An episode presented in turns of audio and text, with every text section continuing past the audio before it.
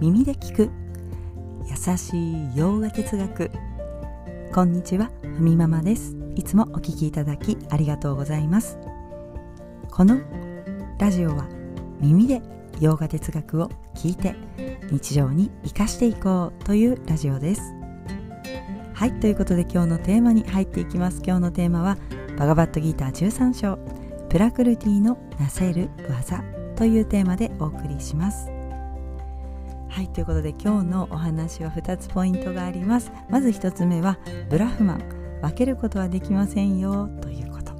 そして2つ目。ブラフマンから全ては生まれそして戻っていく。えこの2つのお話をしていきます。まずブラフマンというのは分けることはできません、ね。えー、ここまで来ると、えー、分かってきていますがブラフマンというものが大体どんなようなものかと。ね、まあ、全てのものに浸透しているということをね、えー、もう何回かこのラジオでは立て続けに 毎回お伝えしていますがさらにねここで付け足されます。全ての生き物物質の中でそれ以上分解できず分けられることがないのにまるで分かれているようだ、ね。まあ、ブラフマンはそれぞれに浸透しているけれども分けられないと言っているわけですね、うん、でも全てのものの中にある、まあ、何が言いたいかというと、まあ、ブラフマンというベースがあってその上で多様なものが生まれているんだよということ。そしてまるでそれぞれね別々にそして個々に見えるのは分かれて見えるのはプラクルティのなせる技。多様性さまざまな違いねそれぞれのバリエーション豊かさ。可能性を具現化したものそれはプラクルティによって、ま、味わい深く表されている表現現象としてね現れているわけです。プラクルティはブラフマンやプルシャがあって初めて機能すると。無数の形名前に分けられる力分けれることができるというのもブラフマンがあるからなんですよということです。そして2つ目ブラフマンから全ては生まれて戻っていく。13章17節ではブラフマンは全てを飲み込むという表現がされていますがこれは、え、ギーターの11章でクリシュナがイーシュバラのビジョンをねアルジュナに見せました、ね、こう世界っていうのは何でしょうか？イーシュバラって何？というアルジュナのリクエストに応えた姿、まあ、それがクリシュナがねあの化身として表してくれたイーシュバラのビジョンですけれどもアルジュナはそれを見て恐ろしいと思ったわけです。まあ、まさにその表現がねここでも使われてるわけですよね。全てを飲み込むというふうに。まあここに現れた姿形があるけれどやがて戻っていくんだと。時が来たらまた生まれブラフマンは全てを生み出しそこへ戻っていく、まあ、そういったことを伝えているわけです、まあ、ここね連日ブラフマンの話をしていますがちょっとねあの、うん箸休め的に話題を 少し、えー、加えながらねまた変えながらちょっと後半お話ししたいと思います。あと後半少しねお話しして終わりになります。バガバットギーターの教えというのはカタウパニシャットを引用していると言われています、え、ギーターを理解すればカタウパニシャットの内容ももう分かったも同然、ウパニシャットは今日聞いて今日から人生が変わる教え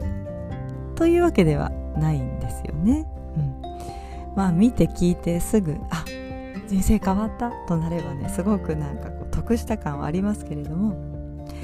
今まで私たちが見てきたものの見方ね同じ時間をかけてウパニシャット片ウパニシャットやギーターをね触れながら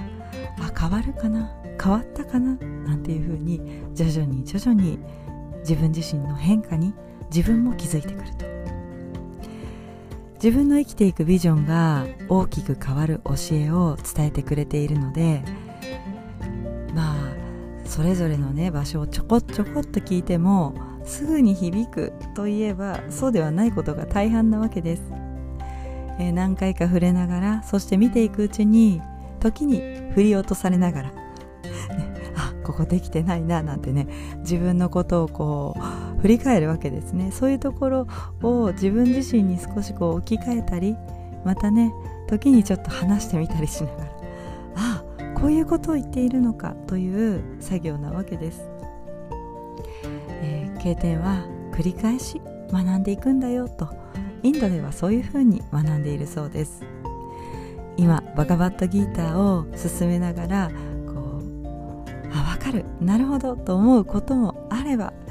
ちょっとねここよくわからないなとかでもその部分って時間を経てまた自分こうバガバットギーターに触れた時自分とこう向き合った時にまた違うように見えたりとか以前理解できなかったことがスッと入ってくると。こう意気込んで勉強しようとね力を入れて学ぶものではなくこれ私過去ねよくやりました。そして何回も挫折してます。はい。日々の中に自分が向き合っているね、まあ、自分とその生活の延長線上になんとなくギターが言っていることが確かにそうかもねと。ね。こうリラックスした感じで私たちは教えを聞きながら知っていくっていうのがとっても大事だよということです。だからこう少しずつ自分のね日々の中にギターの教えが寄り添い徐々に自分の理解につながるように何度も教えというのは私たちに語りかけてるわけですね。だか私も伝えながら同じようなこと言ってるなとね時々思って前に進まないもどかしさを感じる時もありますがでも徐々に徐々に読み進めながら私自身理解してきたところもありますので、えこういったペースでまたお伝えしたいと思います。ね、バガバットギーターは今日も私たちに理解させようとしているわけですね。うん、はいということで、今日はこの辺で失礼します。今日一日も皆様にとって素敵な一日になりますように。耳で聞く優しい洋画哲学ふみままラジオご清聴ありがとうございました。ナマステ。